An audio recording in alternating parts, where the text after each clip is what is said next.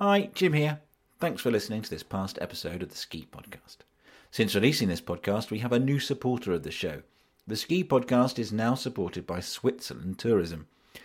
They will be helping us explore some of the 355 ski destinations across the country, from famous names of St. Moritz, Laax, Davos, and Zermatt to the lesser known resorts that cover their mountainous land. We will be reporting on them and telling interesting stories about the people who live and work there. In total, there are 7,067 kilometres of slopes to ski and 1,800 lifts to ride, and at least 80 of them are funiculars, which is good because I do love a good funicular.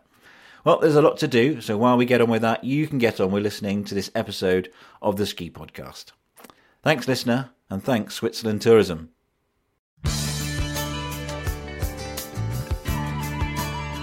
Welcome back to the Ski Podcast. We have been on our summer break and I've been making the most of the mountains, as you will probably hear in the next 10 minutes or so. I am Jim Duncan, and the co host of this podcast is Iain Martin. Iain, how's your tan? Actually, my tan is pretty good because I just got back from the mountains myself uh, earlier this week, and we're lots of time outside, uh, kind of running and paddleboarding and things like that. Uh, coming up in today's show, we're going to be chatting to Emily Sarsfield about ski training camps for women. There will be a lot of running chat, I expect, some cycling chats. We have a question um, in the imaginatively titled Ask Jim and Iain section, and Iain will be chatting to a man who has been skiing in Montenegro. You can get into the touch. You can get in touch with the show as always on Twitter at the Ski Podcast. Find us on Facebook. Email Jim at the ski skipodcast.co.uk or Iain at the Ski Podcast. Um, Iain is on Twitter at Skipedia, or you can find me on Instagram at the Average Skier.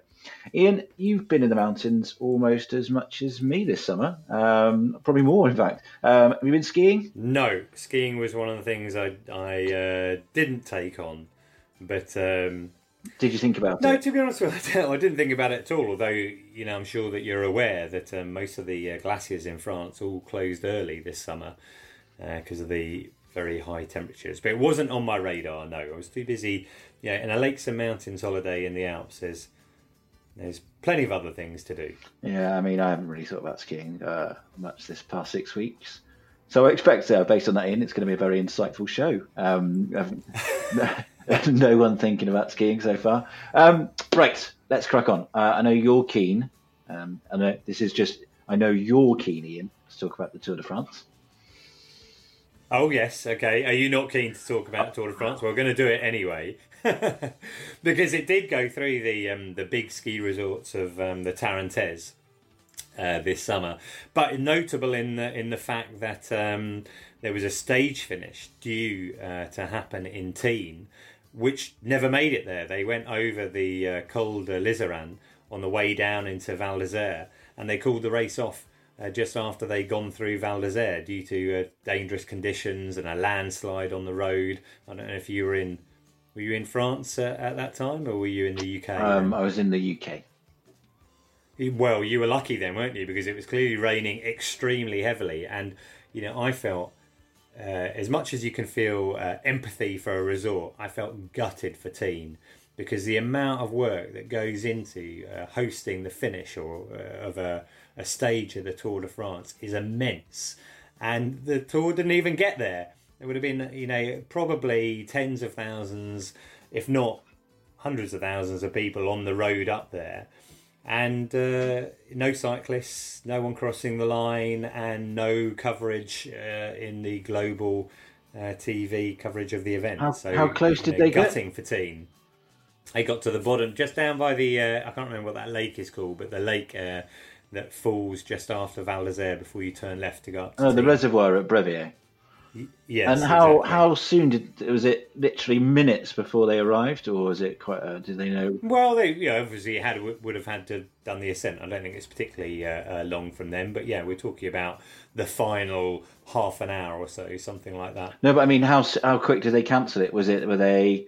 Um, did they know it was going to be cancelled in advance, uh, or was it literally minutes before they arrived? No, no, no. It happened. It happened during the race. Oh, it was right. extremely. Uh, uh, confusing for most people who were trying to follow it online because they they'd already um, cycled up over the Col de l'Iseran and conditions weren't ideal and uh, they thought initially they called it off because of the uh, the danger of rain on the roads on the way down, and you've seen how fast these guys go down um, down these uh, uh, roads. But there was actually a landslide that you know there's no way the cyclists would have been able to uh, to get through uh, on the way up to Tignes. So you know they didn't really have any choice. You know, Tignes couldn't um, you know complain about it per se.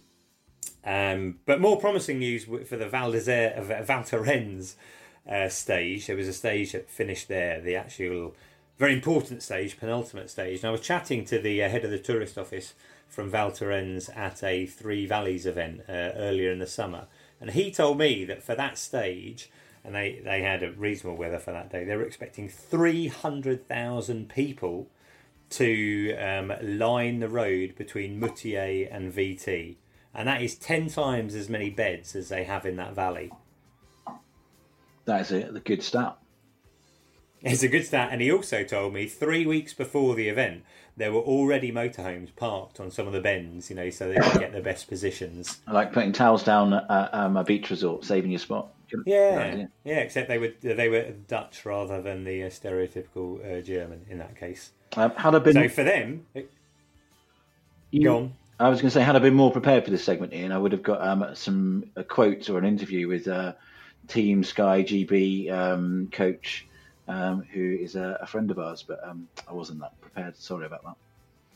Oh well, we'll get that one for another time because uh, that that would be a good one. That get the listeners up.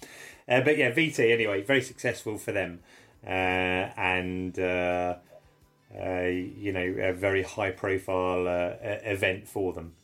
So that was a Tour de France in in the Tarentaise, a mixed bag a mixed bag. Well, I'm glad I'm glad you enjoyed it, and I know loads of people do. So don't don't feel I'm negative about it. I just have zero knowledge or um, interest about it. Um, but what's more up my street, Iain, um, is this uh, new yeah. Lego set. Oh yeah, do you have Lego, Lego at home? Um, do I have Lego at home? Yeah, I got loads of Lego. Yeah. yeah. and is it um, you who uses it or the kids? Uh, it's children who use it. Um, Connie has See, um, we looked at this one, this new Lego set for that they're bringing out. It's a ski-based one, and it's got um, a, a restaurant, um, a ski patrol place, a hire shop. You get a helicopter and a skidoo and stuff. I mean, it is. I mean, do you want to go in depth about this, Iain, or do you just want me to brush over it lightly? Oh, I don't know. It Depends how keen you are on it. You looked into it, and what did you decide? Um, did the kids think, um, "Yeah, that looks great"? Um, I haven't shown the kids. I'm sure their children would like it, but you know, for me, it feels like they've just grouped together a few things that they've got and put it in the same box. Doesn't feel like they've really taken enough time over it. It's kind of a letdown. The opportunity was so good. Um, we nearly bought the Lego Peace Basher the other day. It was Hadley's birthday, and that was one of his choices in the toy shop. So we'd been in there an hour, and I kind of lost the um, and he ended up with something he probably shouldn't have bought, but I had to get out.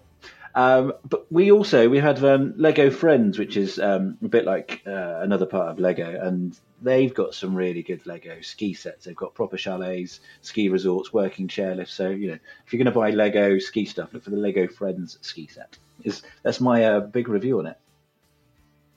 Okay, that, that's good. I noticed they had a um, a, a, snowmobile uh, skidoo that uh, is actually towing an injured skier in a blood wagon to make it as realistic as possible. Yep, that's that's a bit worrying for uh, small children to be, uh, you know, threatened with the idea of being towed off the mountain. Oh, I think it's good, Iain, to give them some realism in their life and say this is the potential dangers of this sport. Mm. I have a feeling it's just not as good as Playmobil. I know they've got a, uh, a, a movie coming out. They're trying to challenge Lego in that respect, but I think the Playmobil uh, ski uh, offering is much better than Lego. Got, got a view on that one? Um, I think I would agree. However, um, Lego, I, our family seem to prefer Lego more. It's for us. It's about building um, and creating and taking it apart. Not a lot of play uh, goes into our Lego. It's a lot of more about the construction. Uh, we've got um, okay, well, absolute ton of Playmobil, and I feel like it gets underused. Okay, well, it is a construction set, and for those people who are keen, we'll put a link in the show notes. But uh, I believe it's number 60203, and its RRP is £75, and it's going to go on sale in about a week's time. you want to get in there and order yours now. Four pounds. That's a lot of money. Um, it's a lot of money. It's an awful lot of money. Um, if you're not going to do Lego in the mountains, there are a lot of other things you can do in the summer. One popular thing is running. Uh, Iain, you've been doing quite a lot of that. You've been um, in Grimentz, where I went skiing last winter. Yeah, that's right. Um, I went on a press trip with Switzerland Tourism to Grimentz and Zinal, and uh, wow, you know, it is undoubtedly the best press trip I've ever been on. You know, this is my ideal press trip in that you get up in the morning, have breakfast, go running, have lunch, go running, have dinner, and then go to sleep, and then do the same thing again the next day. And it's such a a beautiful uh, area.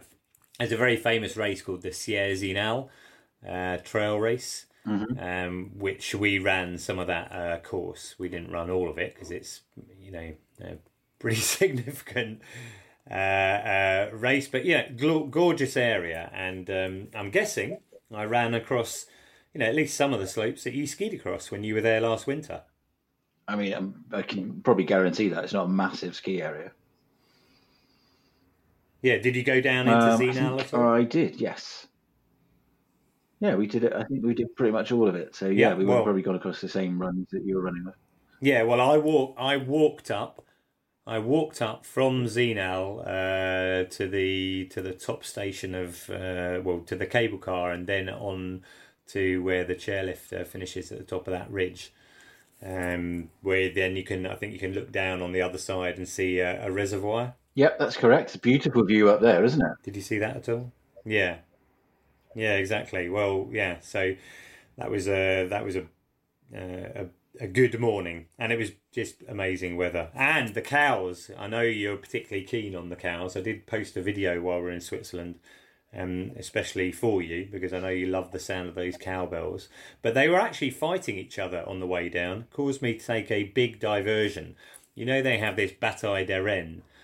Do you know what that is? Where the cows no, fight each other in like Switzerland. Bullfighting. Right. Okay. Well, yeah, except with cows, cow fighting.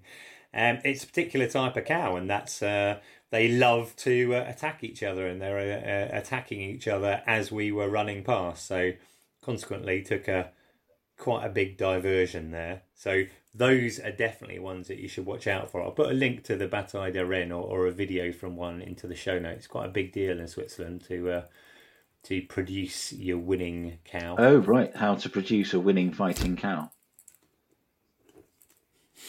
Yeah, I don't know the answer. The stick, I. People try. Um, uh, I was meant to go running um, in a competition this weekend, but not a competition. Ah. Yeah, a challenge. A challenge, not a competition, is it? It's a challenge. Um, but and okay. it's the big, the Bellier is what it's called here, um, and it's quite a nice one. We talked about it before. You get cheese all the way around and stuff like that. And you know, I, I only started running oh, in yes, yes. Uh, April, May, May and June. I run loads, so I was getting up to a good distance. And I thought I'll wait and see how I'm feeling to enter one of these competitions. And everyone's taking the spaces. There's no spaces left apart from the 7K. And I thought, all right, yeah. Are so because I, I, couldn't decide if we are going to do four. So you left it. I left, left, it too, late. I couldn't decide should I do the 17 or the 27 because I wanted didn't know how, where I was going to be and if I wanted I wanted the mm. challenge rather than just taking part. Um, all the places are gone. Mm. The 7K still had some places left, so I went to apply for that, and then I remembered that in in France, when you're entering competitions and stuff like that, you need to have a doctor's note to say you can race. Um, so yes. it was meant to be. It's tonight. Um, I haven't got a doctor's note. I haven't got time to go and get one, so I won't be um, doing it. But I have got the course map, right. so I might go and do it anyway. Okay, okay. Well, that that still uh, that still counts. I think uh, you'll be able to get your Strava uh, on there. But that doctor's certificate is always every one of those races. You have to have. Fortunately, there's a friend of ours who is a doctor, so I just type up a little piece of paper for her uh, saying Iain's healthy enough to do this race, and she uh, she signs and stamps it for me. Um, but yeah, I had to. I, was tempted to forge it, but then I realised I needed a stamp. yeah, I had to do that for. I was in Morzine during the course of uh, the the summer holiday, and we I did a race called the Trail des Hautes which is a fifty-one mm-hmm. kilometer race. So it starts in Morzine, one thousand meters, and then basically you run around up and down in the Portes du Soleil ski area. You actually come down through Avoriaz once, then back down to the bottom to the Prodains uh, gondola if you if you know that at all, and then the final climb is back up the you know, the Prodains, so you can see the gondola going past you on your right as you're going up through the trees, Ooh. and it finishes back in Avoriaz, and it was almost four thousand meters of climbing. It was a hot day, thirty one degrees Celsius, and I found it very very hard, but I uh, did finish, so that was good. How, how long did that take?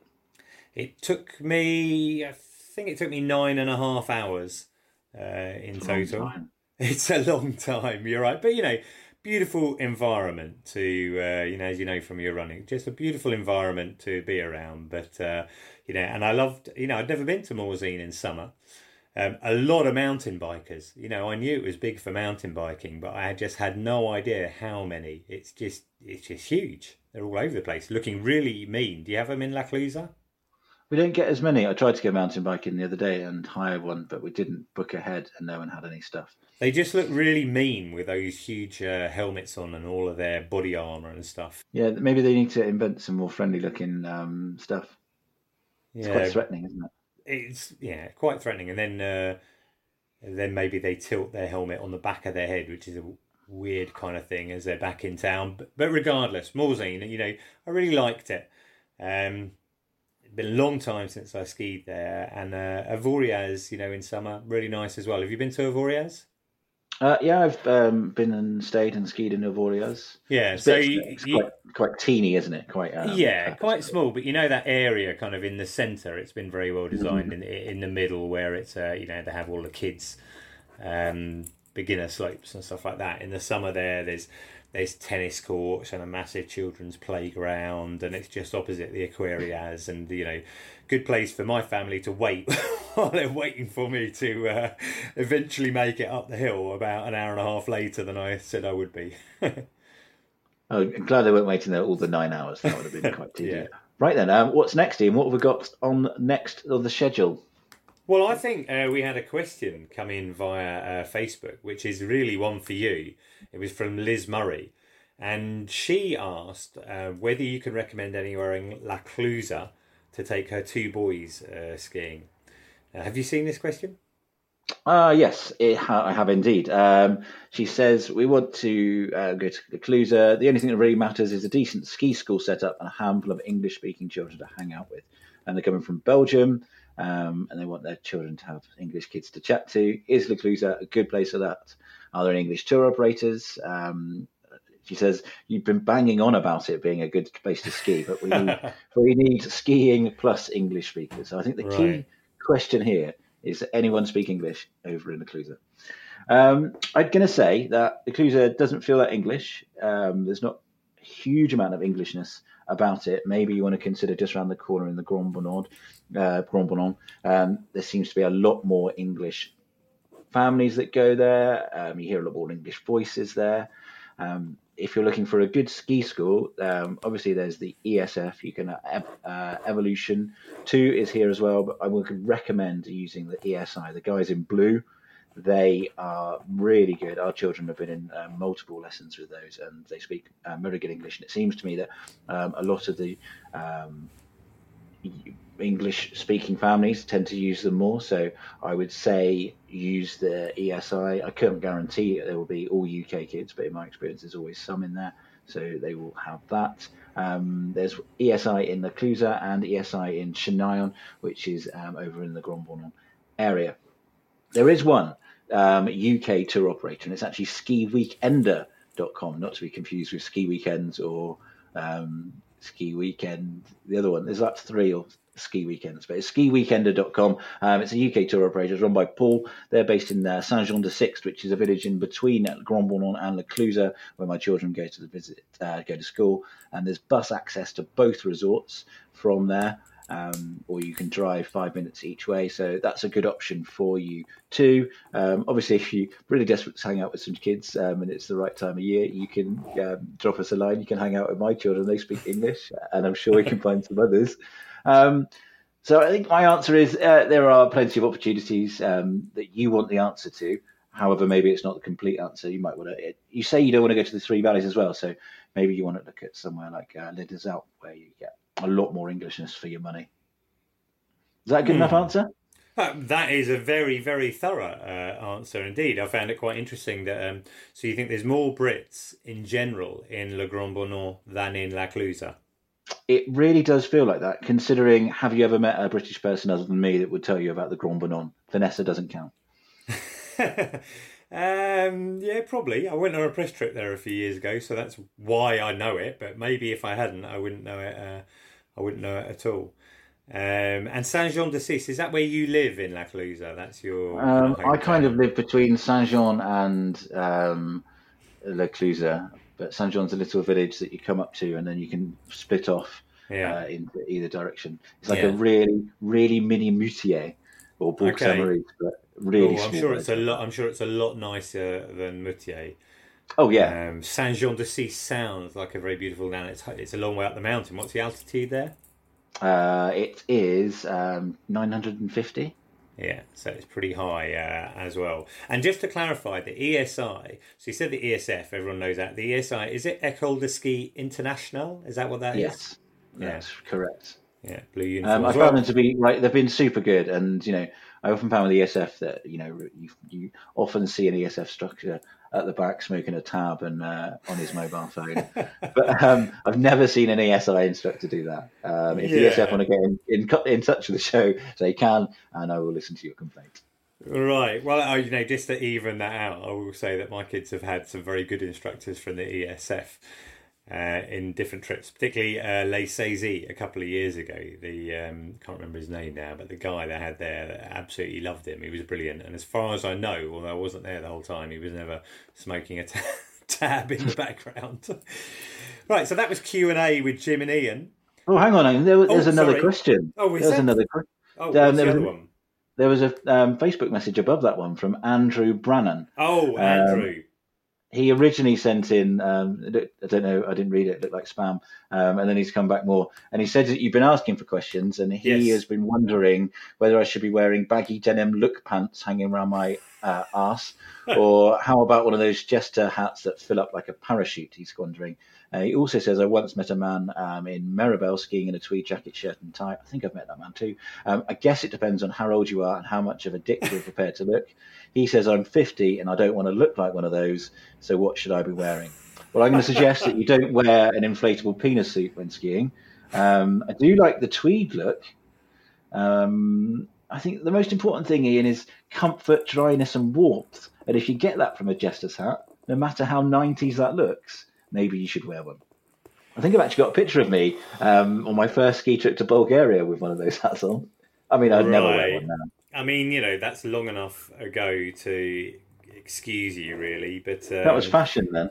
Yeah, it's a good question though from uh, from Andrew, and I, I'd, I'd missed that one. Um, bag, what about baggy denim look park pants? Should do you, do you have them? And I don't have them, but if I was um, in the park a lot and I was good, and that was my scene, I'd probably wear it. It's tribal, isn't it? I think skiing. Yeah. Like the clothing you wear is part of the tribe that you're in within this small community. There's these subdivisions, and it's I think it's about associating yourself with who you want to look like. Yeah, um, I suspect that most fifty-year-olds aren't going to dress like that, and if they do, it's not a very good idea. I mean, I'd be thinking, you know, I like the the sort of the clean look that you get from. Um, you know, Arc'teryx or uh, Patagonia. The only trouble mm-hmm. with that is they're bloody expensive. yeah, Patagonia should really sponsor this podcast. I'd love that. Oh yeah, yeah. Go on, Patagonia, if you're listening, just sponsor us. We're gladly wear your stuff. But uh, we got another question from Andrew as well. But I think we'll save that for Q and A with Jim and Iain next time round. Absolutely, I think it's a bit more of a sensible question than that one. Yeah. Um, and yeah, you know what? The people who get me in are the ones that dress like an instructor. I think out of anyone, like I, I hate fancy dress on the mountain. It makes me really cross, even though I've done it. And I, I, part of me died the day I saw my reflection um, as I was snowboarding as Popeye. Uh, but um, people who dress like ski instructors, I think they're the, the craziest ones when they rock up in their red spider suit and then are absolutely terrible at skiing. I think that is the lowest of ski fashion, trying to rock out the red one all in one. Um, you've been talking to someone who can actually ski in. What's her name and what's it all about? Yeah, Emily Sarsfield, um, obviously an extremely good skier uh, in that she's represented uh, Great Britain at the Olympics in ski across, which is the area that she's been specialising in for, for quite a long time now. Um, she's uh, one of the, I guess, probably the veteran athletes on the uh, on the team.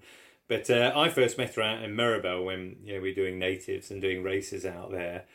Uh, and she is out in Meribel again this winter, and she's got a, a women only uh, camp um, through uh, organised by a company called Ticket to Ride. And I, I met up with her at a, an event recently. I had a little chat to her about it. Okay, so I'm here in London and I'm with uh, Emily Sarsfield, uh, Olympian uh, ski cross uh, athlete. And um, I, hear that this winter you're going to be out in Meribel and you're going to be doing a, uh, a ski and yoga camp, but for women only, is that right? Yeah, that's right. I mean, this is actually going to be the third year we've run this camp. Um, it's with Ticket to Ride uh, in association with them, and they put them up in a chalet and everything's laid on. And the idea is that they kind of get to experience a mountain with just ladies.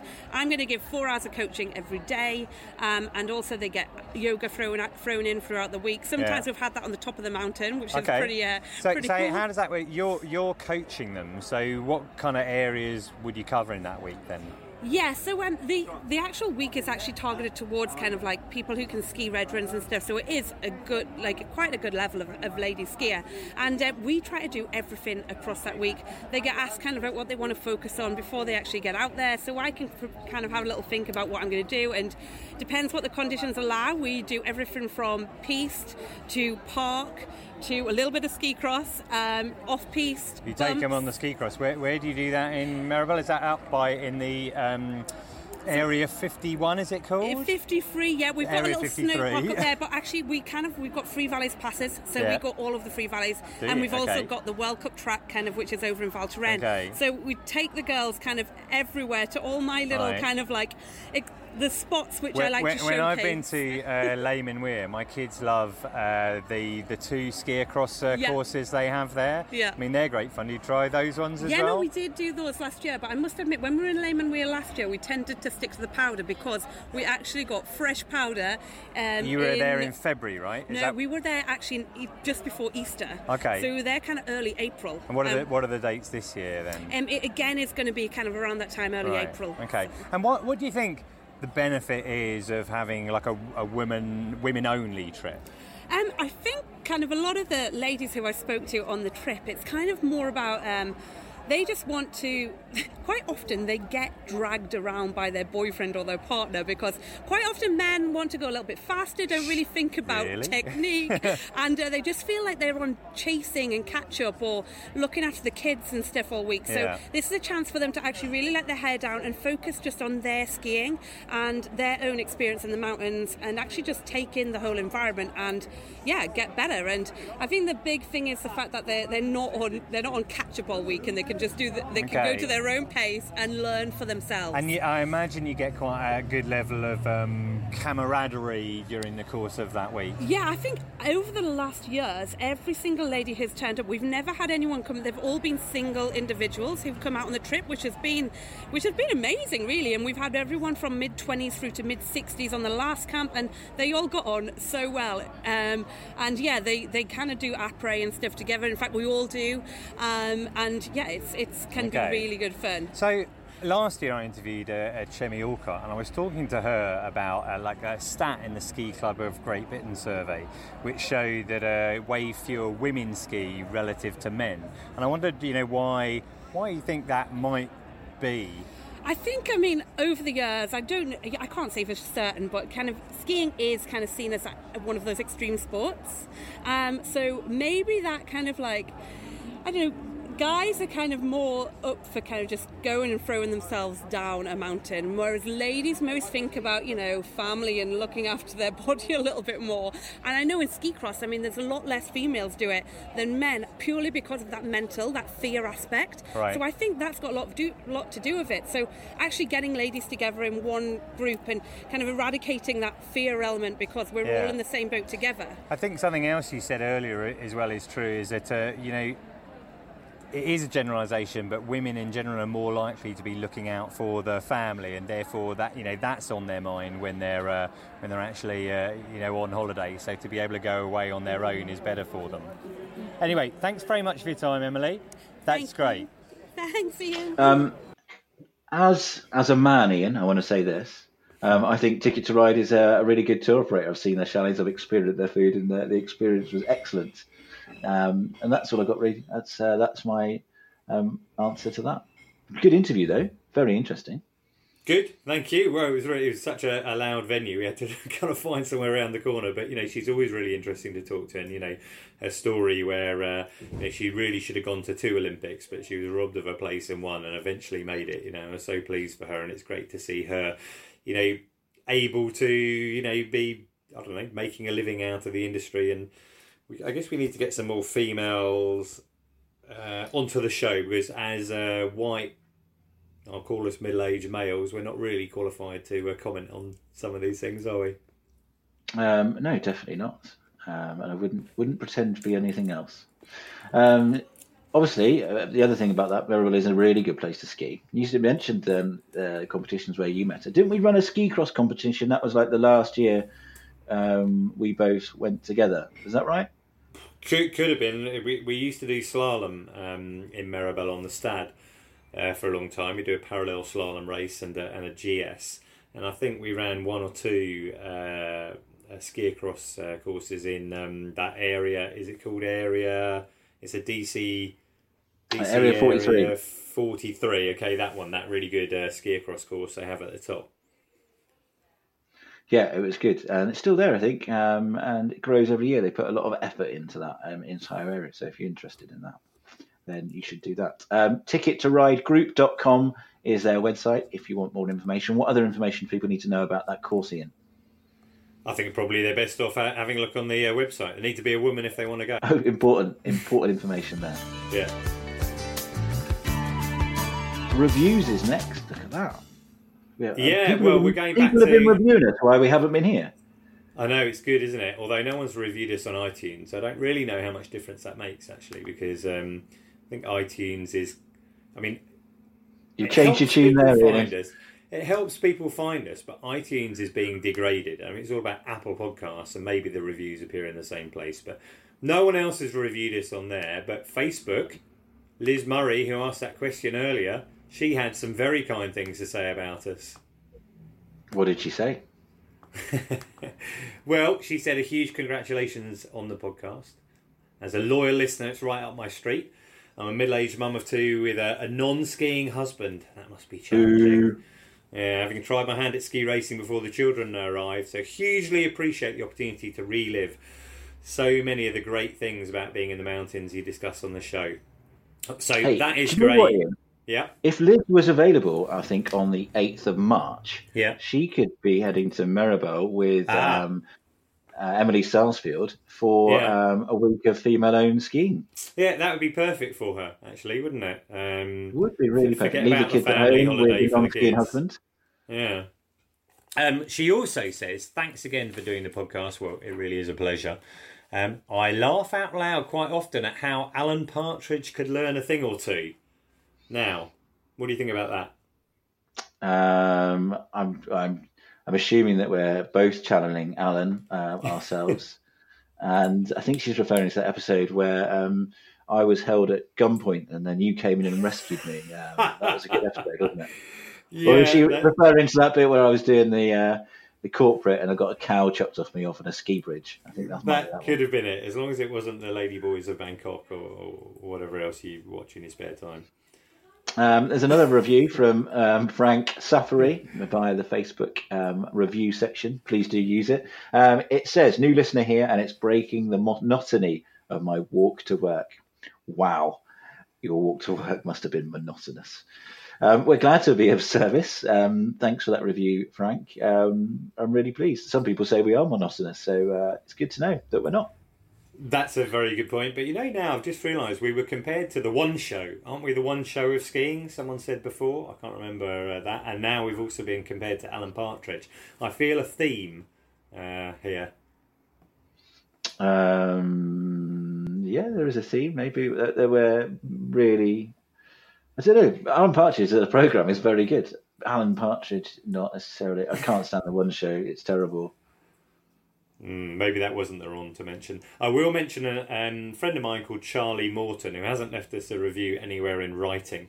But honestly, she told me that uh, she really enjoys the uh, podcast when I, I met her at uh, the Three Valleys event. Um, so thank you very much, Charlie. Uh, keep listening. I do love an, an unconfirmed review. It's uh, the best, the best type. Um, we're going to go over to Montenegro now. Um, Iain's been chatting to Mike Richards. Is that correct? Yeah, he was right. on the podcast last time. Two, two yeah. podcasts ago. Yeah, he um, was telling us about his trip to Georgia, and during the course of that conversation, uh, you know, it, Mike is actually extremely well travelled uh, skier. Spends his winters in Japan, and we can talk to him about that at some point. But he mentioned to me that he'd been skiing in Montenegro, which I found fascinating. So uh, I interviewed him about that. And what, what prompted you to uh, to head to Montenegro? I mean, I imagine most people, I guess, they're, they're mountains in every country, but they can't get many tourists skiing there. Uh, they've got a developed uh, ski product, ski industry there, but yeah, from the west, not many going that, that venturing that far north. They kind of tend to stop at Romania and Bulgaria and don't go that far that far east. But much like the Georgia trip that I took and we spoke about earlier, um, it's pretty much looking at the the weather forecast and looking at things like snow forecast and seeing who's getting the snow. And at that time um, in February 2011 uh, the Balkans were really getting pounded with, with great snow conditions, whereas more west, uh, the, traditional alpine areas of Western Europe, were, were getting relatively nothing. Right. Well, I mean, that's a so spur of the moment trip to Montenegro. There can't be many people who do that. I take it you did you fly direct into the country? I didn't at the time. I went on a, on a bit of a road trip, so I went via Skopje, Macedonia, and sort of went through Kosovo and into Montenegro and back but yes, you can uh, fly directly from the United Kingdom. Uh, the main airport is Podgorica. Right, okay. And um, what um, resort or resorts did you head to? I went to two. Um, the first one I went to was a place called Savin Kuk, which is in the Durmitor National Park, which is a, a, a beautiful area north of Podgorica, um, north of the country of Montenegro. And then just a little bit south of that is a Kolašin 1450, and the 1450 is the, the base area of the of the mountain. So those are the two developed um, ski resorts, um, and developed in inverted commas, much like most of uh, the undiscovered gems in sort of uh, Eastern Europe, where they've got the infrastructure, but it doesn't compare with what we're used to in in uh, the western part of of uh, Europe and in the Alps.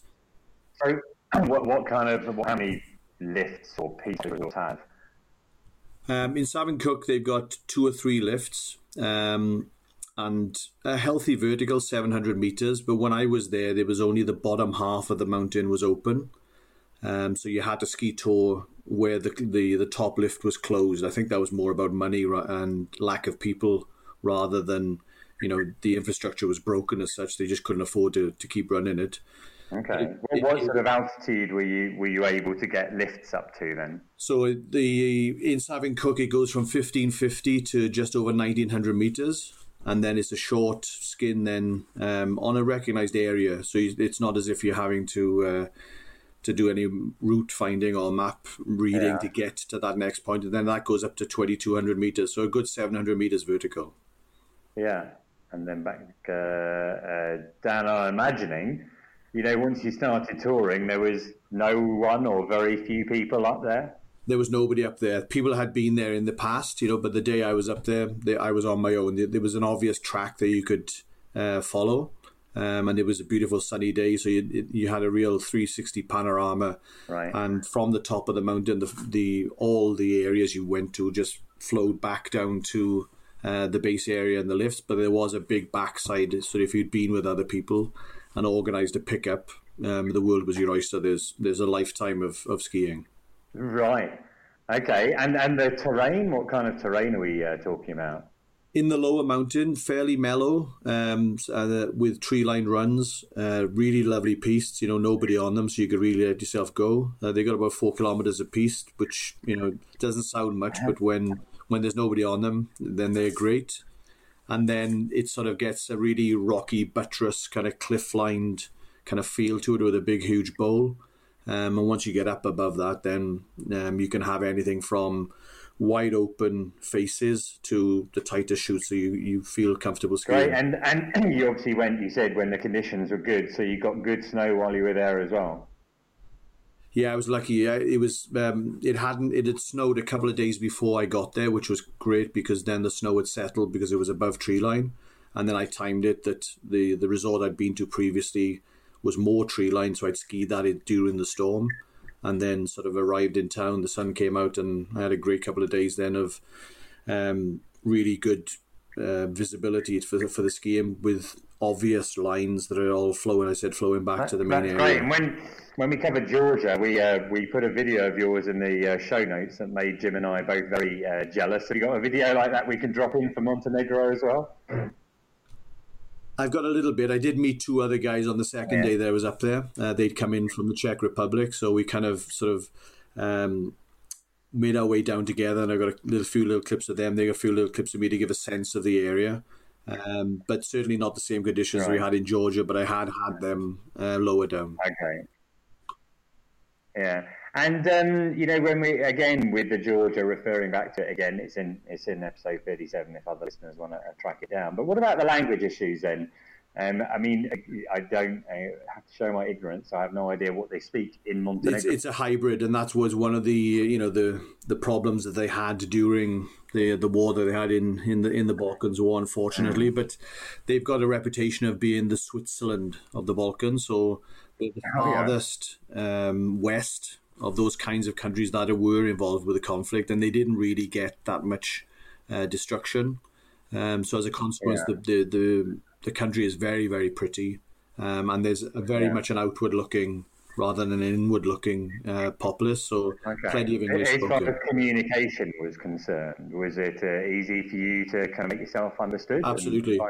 Absolutely, they were you know very uh, um, very easy. There was always somebody around that spoke English, um, and then a few key you know pleasantries sort of, sort of got you. But you know in the mountain, as we spoke with Georgia, once you're in the mountains, or if you're a coastal person, there's the kind of common language with sign language, and that sort of gets you by.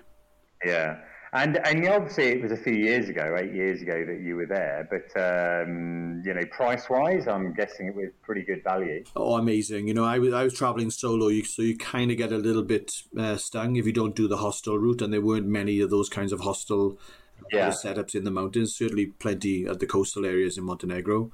Um, so I, but I was even in really nice hotels. You're still only paying about fifty-five euros for half board.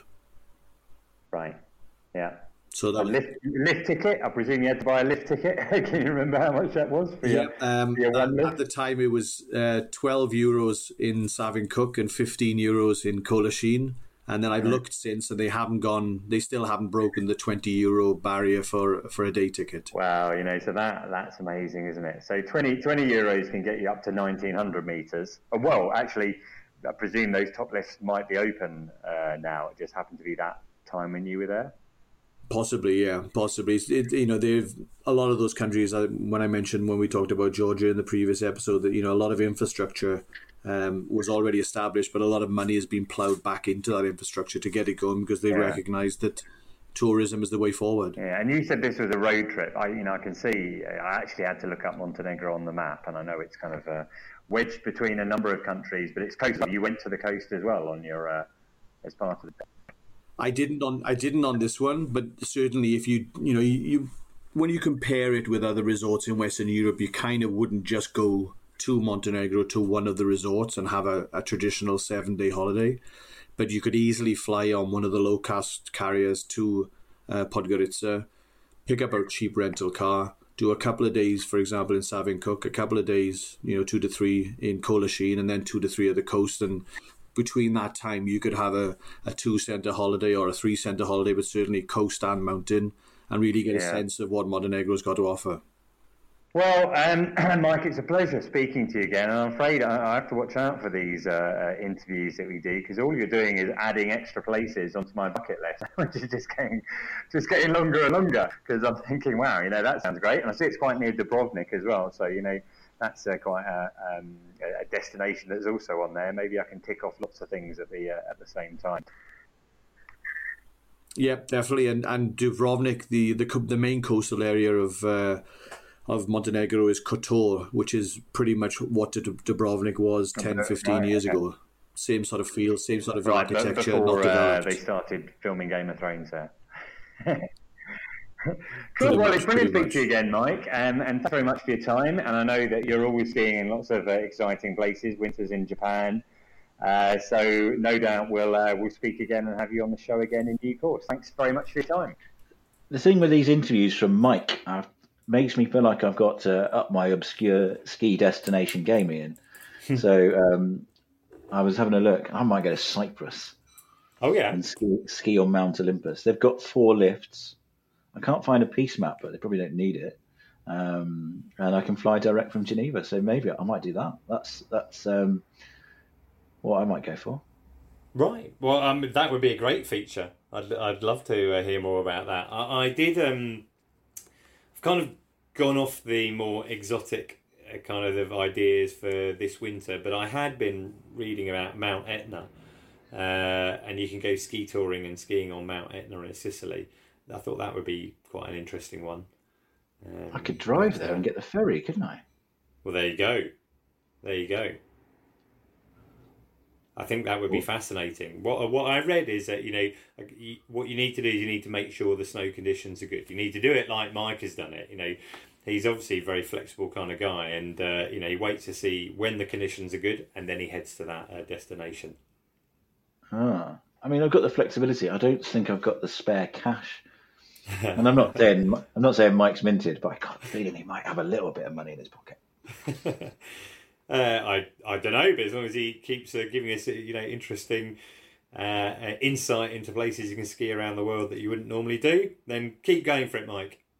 Yeah, um, yeah. Um, we won't speculate on your financial arrangements any longer. what we will do is speculate on what might come up in the next few ski shows, uh, ski podcasts. Oh, oh right, yes, ski podcasts. So this or is would you would you would you like to mention um, the ski show ticket offer before that? Well, we will be talking about the London Ski Show, or to we must get it accurate, is actually called a festival, the London Ski and Snowboard Festival. I'd almost forgotten that.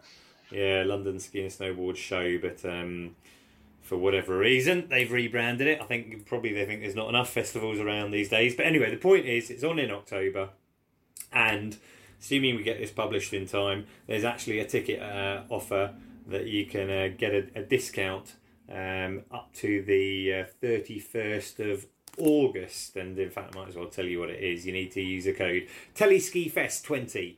It gets you 20% off, I think. TellySkiFest20? Yeah. Or hold on. No, no. Yes. Well, anyway, I'm going to put the link into the show notes. And uh, you can definitely get their early bird tickets before the 31st of August. Brilliant. And um, we'll um, speak to people at the show and see if we can get another early bird ticket offer if you're not in time for that. They'll do it. That's a very good idea, yeah. And will you be over for that, uh, Jim? Will you be coming over in October at all? Um, there is talk. It's half term, isn't it? So there has been talk that we might be back in October. Um, so it could well happen. Who knows? Mm. Well, the dates for it.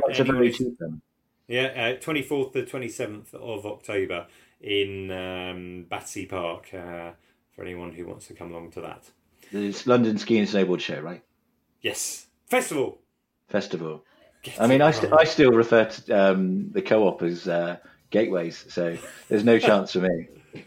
Um, uh, so speculatively, coming up uh, in the future, I'm I'm going to go skiing in next week. Excellent. Where's that?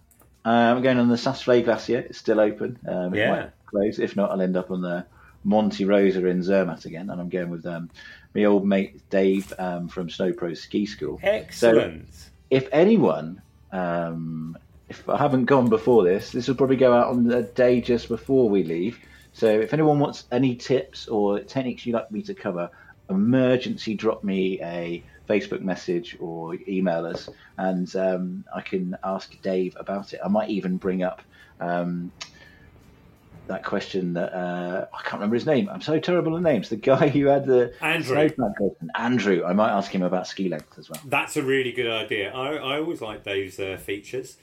Um, and I look forward to hearing what you think about Saas-Fee in summer. I've never been there. I think you probably find there'll be a bunch of athletes training out there in the snow park. So well, see if you can well, get an interview. Well, Dave did do a review of um, what the snow was like in that mini episode we released um, a week before last, um, and he said, "Yeah, there's lots of athletes out there. Uh, maybe I'll just gate crash. Maybe I'll do a Martin Brundle-esque grid walk down and see who people are." Cool. Uh, and I think also next week or, or next episode, we've got an interview with Gavin Foster from Ski Weekend, uh, to be precise, about uh, their um, early season event he's putting on in Val d'Isere. Ooh, exciting! Um, I'm hoping to chat to a man um, about slip, uh, splitboarding um, and splitboarding tours in remote places. Um, I think our old friend Mike might like this episode. It's about going um, remote places on splitboards. It might not happen, but that's what I'm hoping. Yeah. Okay, good. Well, look forward to that, and we'll be going back to sort of every, I don't know, every two weeks or so from uh, from now on. So uh, for you, listener, you uh, for your walk to work, or your commute, or your run, or your gym, etc., you're going to get a lot more content to listen to over the autumn and winter. Brilliant. And most importantly, don't forget to share the podcast with all your cool ski mates. Ah, very good. Yeah, very good. And give us some reviews. Give us some reviews, get in touch with the show in the usual way, um, and you can find that all on our website, theskipodcast.com. Anyway, thanks for listening. Um, Iain, I'll chat to you soon. Okay, have a have a good ski. If I don't speak to you, I don't think I will speak to you before then. So have a good ski. I will do. Take care, everyone. Cheers. Bye.